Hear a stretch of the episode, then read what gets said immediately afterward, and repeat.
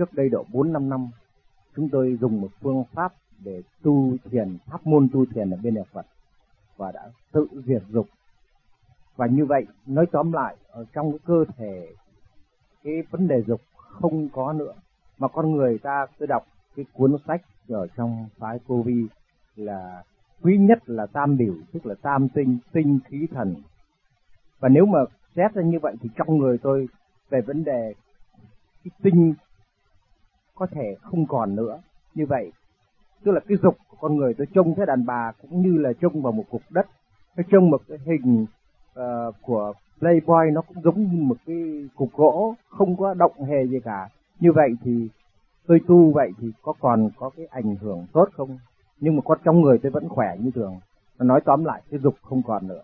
Là trước đây uh... cái dục mà nói rằng tôi không còn tin thì cũng thế nào nói chuyện được. Cái tinh còn. Và cái tinh không có thì cái não của nó không có được khỏe mạnh mà để đàm luận. Bởi cái tinh nó cung cấp trên cái não. Thì tinh khí quan trọng. Nhưng mà cụ tưởng về bề trên thì cái tinh khí đó nó chuyển giải thì lên trên bộ đạo thành ra cái dục tại thế không còn nữa. Là không đụng chạm về thể xác. Nhưng mà cái dục của cụ vẫn còn. Dục cụ muốn tiến tới gần Phật dục dục cụ muốn tới sự sự từ bi bác cụ muốn thực hiện những điều cao cả hơn bây giờ. Đó là dục tính. Mà cái dục tính đó nó được đổi lên trên rồi. Đó. Rồi bây giờ cụ thiền theo cái pháp này rồi cụ thấy nó bộc phát ra và nó sẽ đi sang hơn. Trong cái thức sáng suốt của cụ.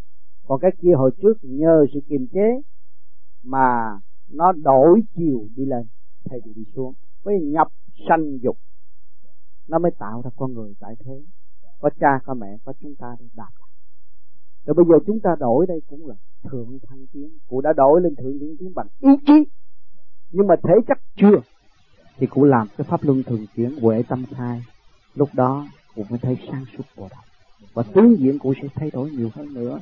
Nếu cụ diệt dục được rồi, tại thế, và cái ý chí cụ đã nâng cao, thì ở đây lặp lại trật tự chút xíu, cụ thấy thay đổi liền sáu tháng mặt nó khác rồi yeah. Dạ.